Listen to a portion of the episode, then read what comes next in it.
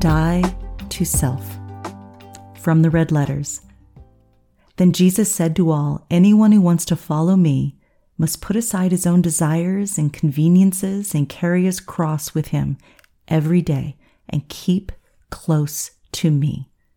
Luke 9, verse 23, the Living Bible. This sounds harsh, but it is an important part of being a follower of Jesus. You must carry your own cross in life, which means to deny your self centered needs and put to death your fleshly desires. They block the gentle voice of your shepherd. To be clear, we care for our bodies, but we're not moved by the impulses of our body. Our emotions can inform us, but we're not moved by our emotions. Your spirit, led by the Holy Spirit, must be the decider in your life.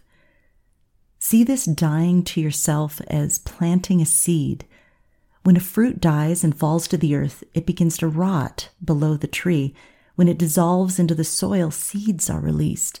Without the fruit decomposing, the seeds would not germinate and create more life.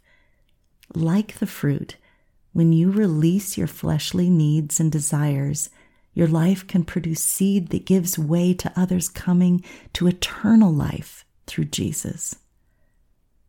When we're walking in the peace of God, we are in alignment our spirit is being led by the Holy Spirit, and our body and soul, emotions, reasonings, and will are listening to our spirit.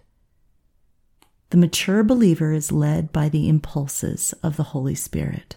Romans 8, verse 14, the Passion Translation. Make it a habit to ask daily, Lord, what are your purposes and plans for my day? Let's pray. Lord, forgive me for putting myself first. I give you my life. Your understanding is so much higher than mine. You know what I need. I take pleasure in my relationship with you, and because of this, you will bring my heart's desires to pass. Amen. Jesus said, very truly I tell you, unless a kernel of wheat falls to the ground and dies, it remains only a single seed. But if it dies, it produces many seeds. Anyone who loves their life will lose it, while anyone who hates their life in this world will keep it for eternal life.